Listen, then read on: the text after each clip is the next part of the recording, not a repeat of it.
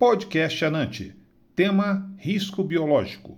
Um risco biológico é um organismo ou substância oriunda de um organismo que traz alguma ameaça à saúde humana ou animal.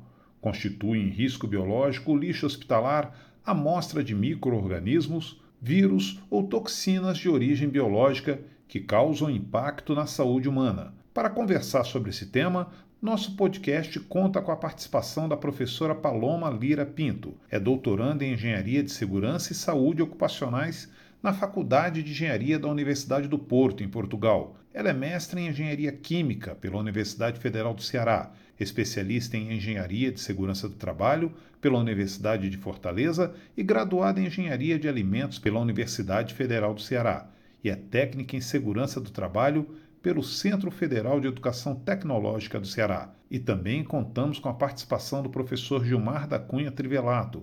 Ele é bacharel em Química e mestre em Educação pela USP e doutor em Meio Ambiente pela Universidade Federal de Minas Gerais.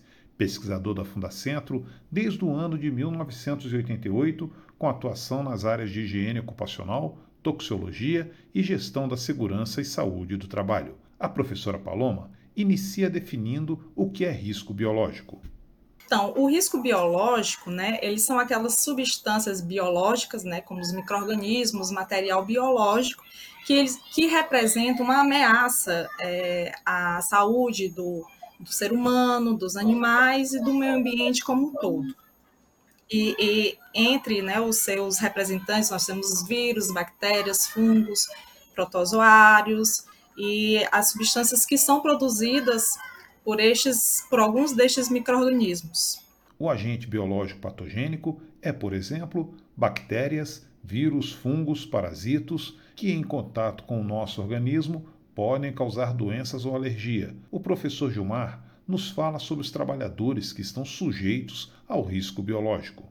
Que no nosso meio ambiente, no nosso próprio organismo, nós temos milhares de é, de micro-organismos. Né? A maior parte deles são micro-organismos benéficos, importantes para a vida.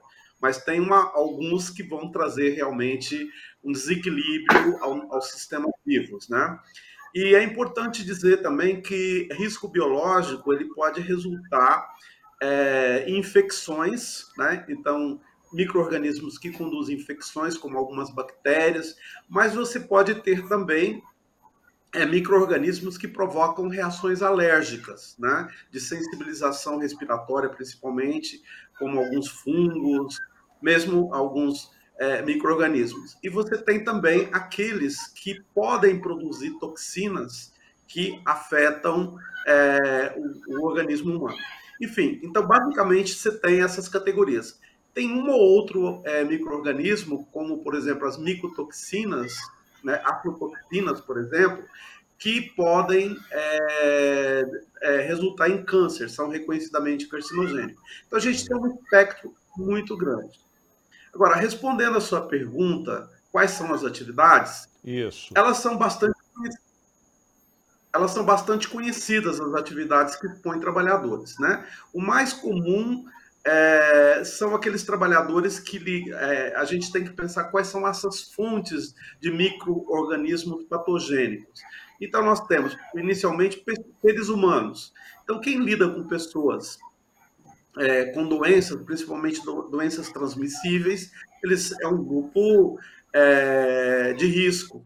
Embora nós não podemos generalizar que todos os trabalhadores, por exemplo, da saúde estejam igualmente expostos ao mesmo nível de risco.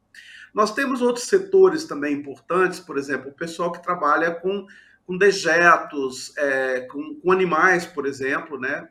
É, e, e, principalmente aqueles que trabalham com restos de animais. É, teoricamente, uma produção de alimentos, ela, a carne, por exemplo, que é para consumo humano, ela é isenta de, de micro-organismos tóxicos, senão seria um problema para a saúde. Mas você tem alguns subprodutos de animais, por exemplo, para obter graxa, sebo, por exemplo, a, a indústria de, de couro, por exemplo, então que pode expor os, os, os trabalhadores. Outro setor importante é na área da agricultura, né? Então, é, você pode trabalhar com cereais, com grãos, por exemplo, e esses grãos podem gerar inúmeros micro-organismos que se, principalmente provocam reações alérgicas. Outra categoria importante é na indústria é, é, de criação de, por exemplo, de suínos e de aves. Né? Então, por exemplo, no caso de aves, os restos da, da, que eles defecam, né, por exemplo, os restos dejetos deles, aquilo ali pode ter crescer vários micro-organismos e principalmente aqueles que causam problemas respiratórios. Né? Não é infecção, mas problemas respiratórios.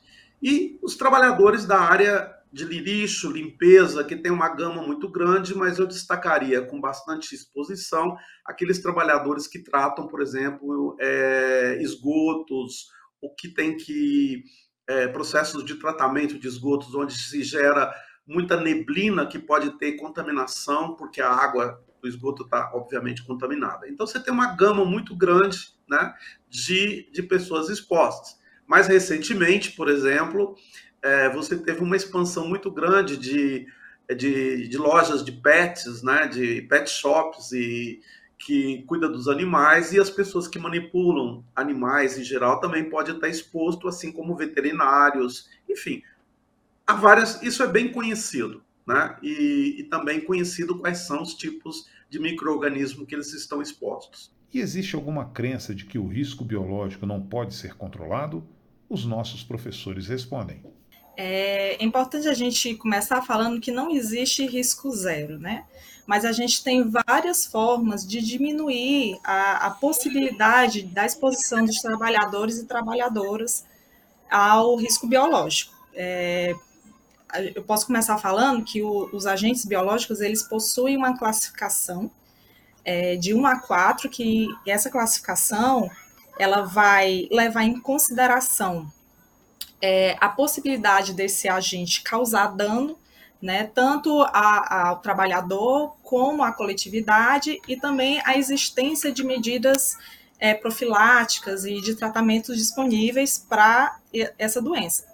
Então, no, por exemplo, no, no, no nível 1, nos micro-organismos do, do nível 1, nós temos, por exemplo, os lactobacilos, né? Então, assim, ele, a probabilidade de causar um dano à saúde né, do, do trabalhador é baixa, e também nós temos medidas, né, caso for necessário, é, profiláticas para tratar algum, algum dano que aconteça. Já no risco 4, né, como, por exemplo, nós temos o ebola, então, essa a possibilidade de causar uma doença é muito grande e, de, e também de disseminação para a coletividade, e não temos ainda tratamentos é, eficazes, né, profiláticos. Tem, a partir desse a momento. Isso. Ah, desculpe. Pode continuar, Paloma. Pode continuar, Paloma. Pronto. Então, você entendendo essas características, né, vai, essas, essas características vão ajudar você a definir quais são as medidas de segurança que devem ser adotadas é, no ambiente de trabalho é, é, as medidas de proteção coletiva, como cabines de segurança biológica, é, determinados tipos de EPI, EPC, de equipamentos de proteção individual. Aí determinar também equipamentos que são necessários para os trabalhadores e quais são as medidas de higiene, de limpeza, é, ou os equipamentos adequados, dispositivos de segurança adequados para esses tratamentos. Então, assim, a gente tem várias formas né, de diminuir a quantidade de exposição, todas essas, essas é, adotando essas medidas né, é, é, coletivas e administrativas. É, essa ideia né, de que, pelo fato de os micro-organismos estar em toda parte, as pessoas acham que você ter níveis seguros. Como destacou a Paloma, risco zero não existe, né? porque isso depende também da suscetibilidade da pessoa, né? Mas eu gostaria de destacar aqui, por exemplo, que as medidas de prevenção elas estão associadas ao tipo de atividade, né? Ao nível de risco, de exposição que pode ocorrer e também esse potentogênico, né? Que a Paloma mencionou, que são micro-organismos classificados em quatro níveis, né? Que são micro-organismos de baixa, baixa potencial nocivo até o máximo, né? Agora, o interessante é que e você pegar, por exemplo, a, a diretiva que estabelece medidas de controle, ela vai explicar para cada tipo de atividade quais são os níveis de contenção que você pode ter. Na área, por exemplo, de laboratórios clínicos, bioquímicos ou de é, microbiologia, por exemplo, isso é muito bem conhecido, muito bem estabelecido, conforme o tipo de micro-organismos que se estão é, manipulando naquela atividade. Mas, por exemplo, para várias atividades da indústria ou da agricultura, por exemplo, também tem a especificação qual deve ser a medida de controle adotada para aquela situação, uma vez que é difícil você é, eliminar totalmente a fonte, né? Porque são fontes naturais, mas você tem a possibilidade de reduzir essa exposição sem considerar, a, em alguns casos, até o uso da vacinação, embora não seja é uma medida complementar, mas ela não pode ser única, ela tem que ser complementada por várias outras medidas. Vou citar o exemplo mais típico, que é o caso do risco de tuberculose entre trabalhadores é, do setor de saúde. Esse é um dos riscos mais. Então, você tem uma série de medidas, desde de engenharia, por exemplo, uma vez que você identifica um paciente com um portador de tuberculose ativa, né, uma tuberculose ativa, ele vai ter que ir para um quarto especial, por exemplo, no estabelecimento de saúde, que tem que ter um, uma, um, um sistema de pressão negativa, um quarto para que é, reduza o máximo nível a possibilidade dos profissionais da saúde ali estarem contaminando. O problema é que, às vezes, nem os, os hospitais, devido às condições precárias, todos eles têm esses, é, é, é esses é, quartos específicos para o isolamento de profissionais. Então, aí você tem que recorrer a outros tipos de medidas de controle, né? Que inclui, por exemplo, além do isolamento do, do paciente, mas também envolve o uso de proteção respiratória, é, uma série de medidas de controle, enfim, há possibilidade sim. Eliminar, não, mas você consegue o risco a níveis que você considera é, é, aceitáveis e um padrão de dignidade. O problema é que nem sempre ah, os estabelecimentos têm todos os recursos para implementar essas medidas. A avaliação de agentes biológicos pode ser de extrema dificuldade para os profissionais de segurança do trabalho e higiene ocupacional por diferentes motivos. É o que afirmam os nossos professores. Bem, se a gente for comparar com outros tipos de agente, como químico, o ruído, por exemplo, você tem uma máquina, um equipamento ruidoso que você consegue detectar, ou então tem vários produtos químicos no ambiente, são mais fáceis de você identificar a presença deles. Os agentes biológicos não, né? Em alguns ambientes de trabalho em que eu não tenha o contato intencional, como por exemplo nos laboratórios de, de, pesquisa de microbiologia, que eu tenho a certeza que aquele agente está presente no ambiente, né? Então é, essa essa dúvida se aquele agente está no ambiente ou não é uma, uma dificuldade, né, na, na avaliação desse tipo de risco. E também a gente não tem ainda na legislação, né, é, não, não sei se é possível ter é, critérios né, de, de parâmetros para a gente avaliar esse risco de exposição, até pela própria característica do, do agente biológico, como o professor falou, tem várias questões relacionadas, por exemplo, à susceptibilidade é, do indivíduo e as características do próprio agente. É, e também a gente também temos o problema da subnotificação dos casos de adoecimento, né? Que às vezes é, um trabalhador ou trabalhadora se infecta, mas não desenvolve a doença, então você não consegue acompanhar esses casos. Ou você tem até o adoecimento, mas o trabalhador, por medo ou por achar que não há necessidade, ele acaba não notificando é, a organização né, dessa questão. E então isso aí dificulta é, você fazer esse acompanhamento da saúde, que também é muito importante para avaliação do risco biológico? É, a gente pensando que a avaliação do risco começa pela identificação é, do agente da exposição, né? Isso é muito documentado na literatura. Se você pegar qualquer atividade, por exemplo, estabelecimentos de saúde, você sabe quais são as prováveis exposições que vão ocorrer. Né? Por exemplo, como eu citei, você, te, você vai trabalhar é, com material humano, sanguíneo, por exemplo, sangue, ele pode ser portador. É, preventivamente, você trabalha muito o risco de vírus da hepatite ou é, o vírus HIV, da imunodeficiência adquirida. Então, o que, que acontece?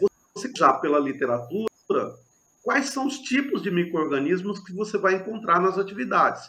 Então, como eu sempre, se você vai numa atividade de tratamento de esgotos, então se conhece também é, quais são os possíveis micro-organismos que existem ali. Então, você tem que identificar quais são aqueles que têm o maior potencial patogênico, né? E a partir daí ver as condições de, de exposição. Agora, é, não dá para você medir, né? É diferentemente, por exemplo, do ruído que, ela, que a Paloma citou, que você pode fazer uma dosimetria, ou de um agente químico que você concentração, você consegue, às vezes, fazer medições e contar o número de colônias de, de bactérias, ou eventualmente a carga viral de algum vírus, como tem vários. Você não tem valores de preciso, vai dizer, olha, até aqui é seguro ou até aqui não é seguro. Mas a gente sabe que conforme uma atividade, ela pode ter um risco maior ou menor. Né? Nós vamos pegar o exemplo aí do coronavírus. É claro que se você tem uma pessoa que trabalha é, no centro de, de, é, de, tratamento intensivo com pacientes portadores da Covid, claro que é, naquele ambiente vai ter uma carga viral, né? É, partículas suspensas no ar contendo vírus muito maior do que, por exemplo, você teria no, num supermercado onde você não tem necessariamente uma pessoa que você tenha certeza que está é, possuindo aquele vírus, né? Ela pode ter ou não, então o risco é menor. Então você consegue diferenciar. Assim como, por exemplo, o trabalhador de um transporte público, né, de um ônibus, ele vai estar num risco maior do que é, de, do que um, um atendente, por exemplo, de supermercado. Então a gente tem que saber avaliar qual é o critério mais importante para avaliação do risco biológico.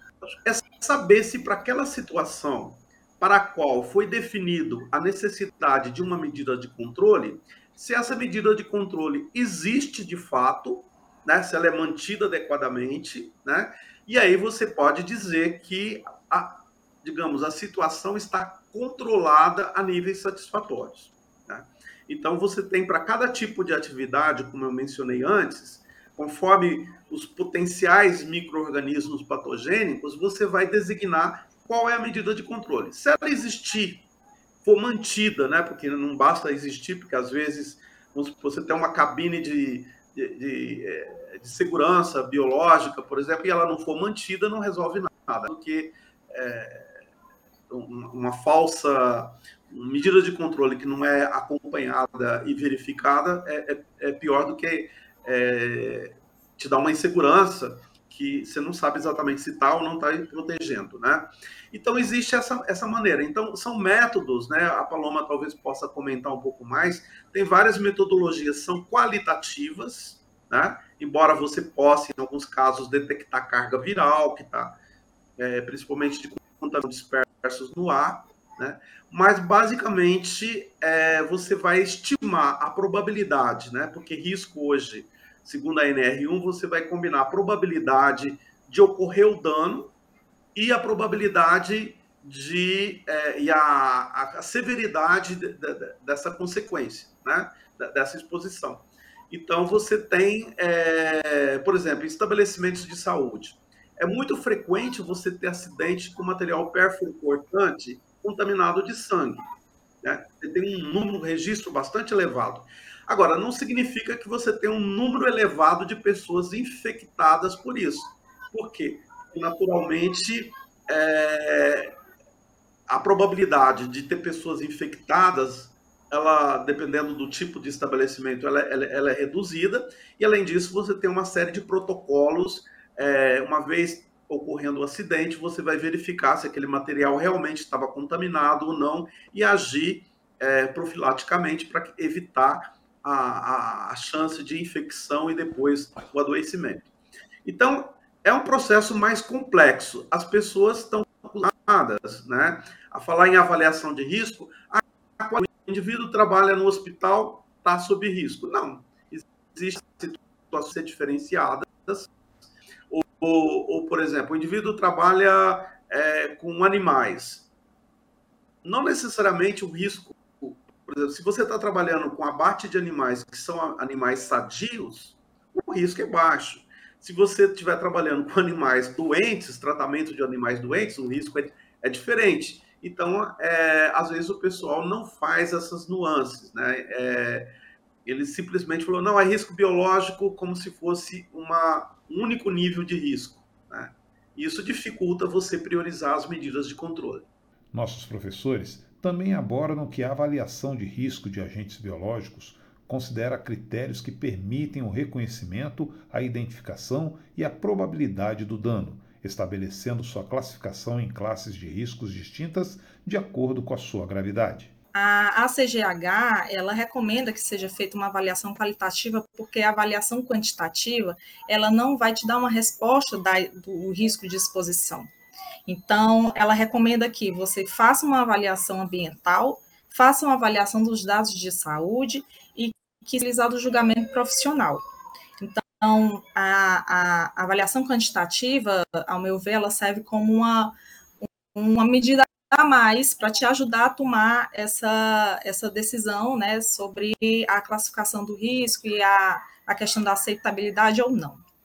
É, então, para fazer uma boa gestão né, de, do risco, primeiro você tem que começar com a contextualização, você tem que entender a sua organização, você tem que entender quais são os normativos internos e externos, tem que entender também é, qual é a cultura dentro da empresa, se a empresa tem recursos humanos, se tem recursos financeiros para para fazer né, aquela avaliação, tem que entender também o risco que existe no seu, no, nos ambientes de trabalho da, da organização.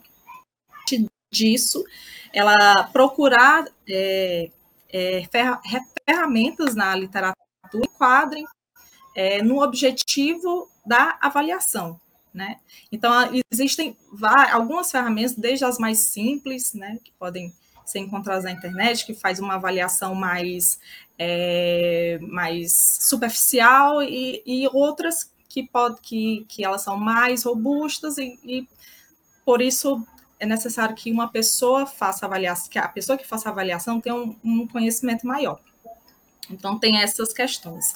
É, às vezes, a, a, essas, essas ferramentas, elas trazem é, complexidades diferentes, né?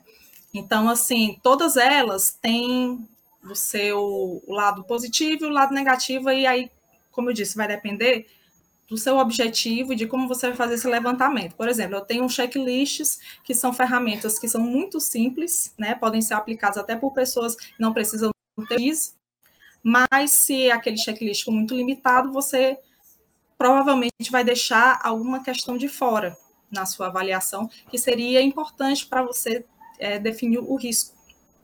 Né?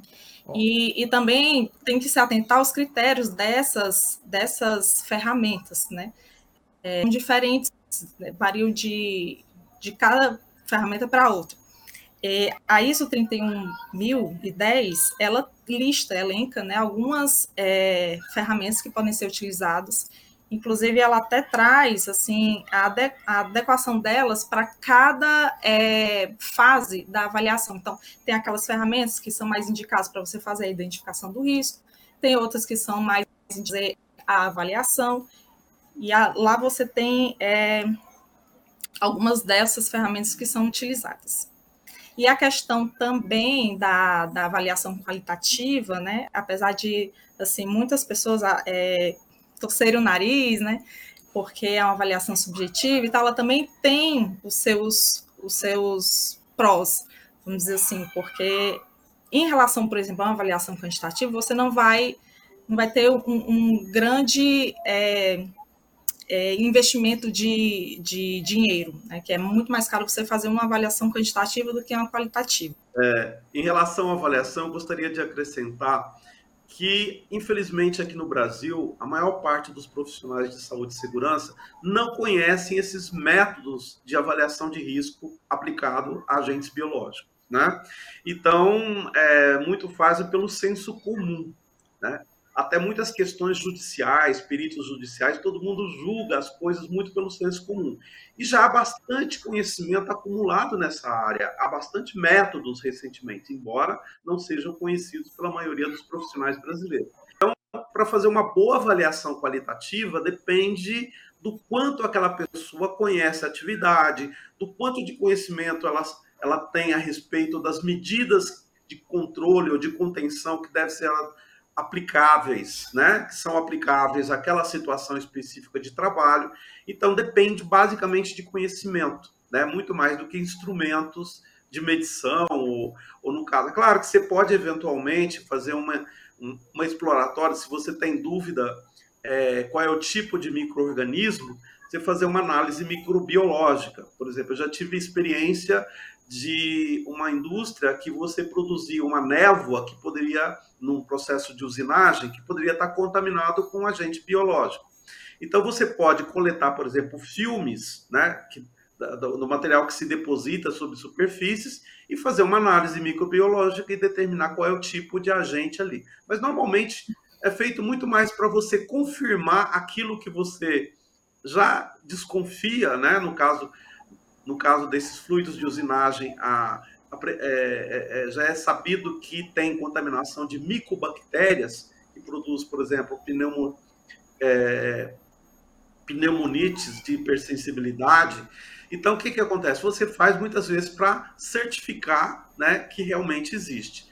Mas, como eu falei, o conhecimento da literatura técnica, você tem uma vasta literatura para vários tipos de atividades, indicando quais são os riscos e quais são as medidas preventivas. Não pode ser é, achômetro. Né? Então, se eu tenho, por exemplo, um laboratório de, de Instituto Médico Legal, por exemplo, que é uma situação que você vai lá fazer a autópsia e tudo mais. Você tem um risco biológico relevante.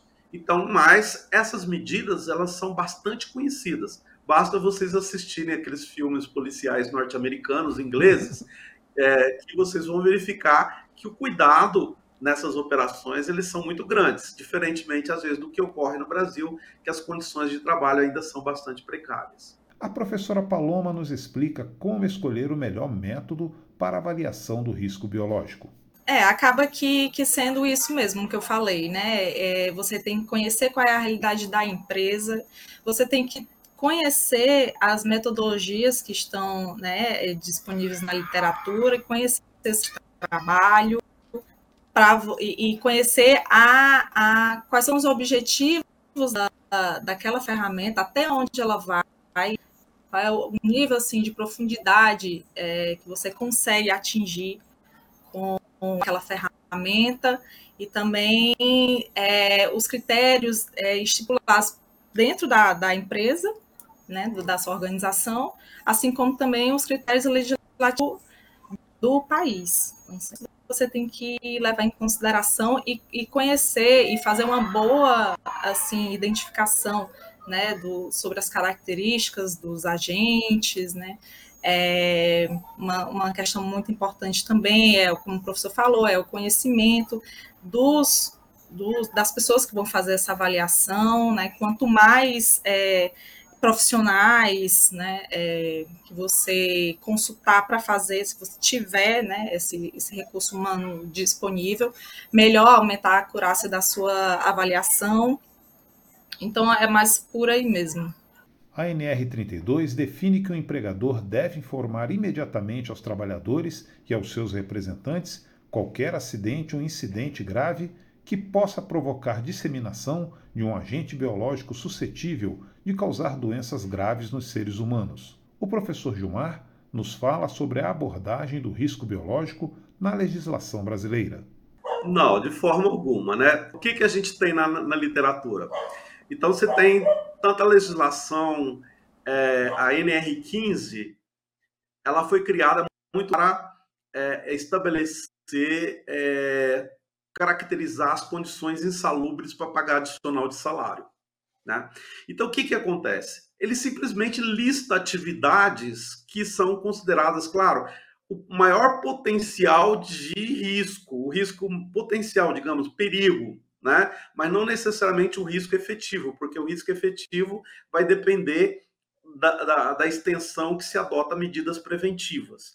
Eu não posso comparar, por exemplo, um hospital de ponta, eu não vou citar aqui o nome por razões éticas, digamos, um hospital de ponta, às vezes com um hospital simples que está lá numa comunidade que tem poucos recursos. As condições são diferentes em termos de medidas preventivas. Então, o que, que acontece? A, a legislação ela foi toda viesada para caracterizar adicional de, de. Então, todo mundo acha, não, tem risco biológico, ou qualquer coisa que pode ter risco biológico já é insalubre, né? E essa legislação, ela foi criada, os anexos, tanto que tem na, na norma, na, no decreto 3048 da Previdência, quanto no anexo 14 da NR15, elas foram redigidas antes da década de, de 70, né? E o que, que acontece? Nos, na década de 80, a área de biossegurança avançou muito, principalmente depois do advento da AIDS, né? E, e também da, da, prevenção da hepatite B, é, com vacinação, com uma série de outras medidas, a área de biossegurança, nos anos 80, avançou muito. E nossa legislação não reflete isso daí. Se tentou fazer na NR32, por exemplo, que é a norma específica para estabelecimentos de saúde, alguma coisa, mas foi mais focada para os agentes infecciosos que existem em estabelecimentos de saúde, mas é, não abrangeu outros tipos de atividade onde o risco biológico também existe. Então, infelizmente, a nossa legislação, ela específica, está sendo proposta uma revisão justamente da NR9 para abordar agentes biológicos de uma forma geral, Agora, no entanto, a nova norma NR1, que é a de gerenciamento de riscos ocupacionais, ela exige que você faça uma identificação dos perigos, é, no caso, perigos aí, os tipos de agentes patogênicos e a, as formas de exposição que ocorrem, que podem ameaçar a saúde, e exige que você faça uma avaliação do risco e tome medidas de controle. Então, mesmo que não esteja detalhado como fazer isso, existe a exigência legal de se fazer avaliação e controle dos riscos biológicos. O problema é que, como não existe norma específica, o pessoal fica perdido. Por exemplo, foi criado, você pega a área da saúde, por exemplo, criou-se um problema seríssimo recentemente, porque o pessoal caracteriza como insalubre qualquer trabalhador da saúde, qualquer condição do trabalhador da saúde, muitas vezes até no setor público, como política para aumentar. Claro que o profissional de saúde, eu acho que é um profissional que tem uma condição de sacrifício, muitas vezes, vide a, a, a, pandemia e o episódio da Covid, mas ele tem que ganhar um salário justo. Agora, você condicionar esse salário adicional que inclusive depois não vai refletir na aposentadoria, é muito problemático. Então, isso levou muita judicialização, porque todo mundo quer aposentadoria especial e quer adicional, né? E se fala muito pouco na prevenção. Né? Então, esse que é o problema nosso, essa cultura que não existe em outros países, né? Então, você vai buscar justamente outros países, lugar onde tem exposição ao risco biológico, é adotar as medidas que são cabíveis em cada caso, para você reduzir o risco ao nível mais baixo possível e não pagar adicional. Né? Então, a nossa legislação está toda viesada por essa questão monetária de monetização e é uma coisa complicada, principalmente para trabalhadores. Vamos supor, você pega os trabalhadores do setor de limpeza, né? São pessoas que ganham, em média, um salário mínimo ou pouco mais. Então, um adicional de, de, de de salário, 40% do salário mínimo, representa para ele um ganho significativo. Então, se você fizer uma mudança da legislação exigindo a adoção de medidas preventivas que eliminam essa condição insalubre, isso vai implicar numa redução salarial significativa. Então, essa mudança da legislação ela tem que ser feita é, de forma muito cuidadosa, de maneira a promover a, a prevenção, de promover a proteção da saúde dos trabalhadores, mas também não pode implicar em redução de ganhos salariais, principalmente para os trabalhadores de menor renda. Outro problema que surgiu do risco biológico, quando fala que tudo é insalubre, foi uma decisão do Supremo Tribunal Federal que diz que, por exemplo, mulheres grávidas ou amamentando não pode trabalhar em condição insalubre. E vocês sabem, por exemplo, que a maior parte da população trabalhadora na área de saúde é constituída de mulheres, né? E às vezes você não tem condição, do, do ponto de vista prático, de achar locais, digamos, que não são legalmente consideradas insalubres. Claro que você vai. Essa generalização tem trazido prejuízos para muitas trabalhadoras, né, que estão nessa, nessa condição, por exemplo, de, de fase de fértil, ou de grávidas ou amamentando, né. Então, a nossa legislação é muito complicada e, infelizmente, está viesada por essa questão que a gente chama genericamente de monetização do risco. Todo ambiente de trabalho possui riscos, por menores que sejam. Existem vários tipos, entre eles o risco biológico. Um agente biológico pode colocar em risco a saúde dos colaboradores, das pessoas ao redor e também a segurança do ambiente de trabalho em si. É essencial saber lidar com esse tipo de agente para prevenir doenças ocupacionais ou situações que possam prejudicar a saúde dos colaboradores. Podcast Anante a melhor informação para você.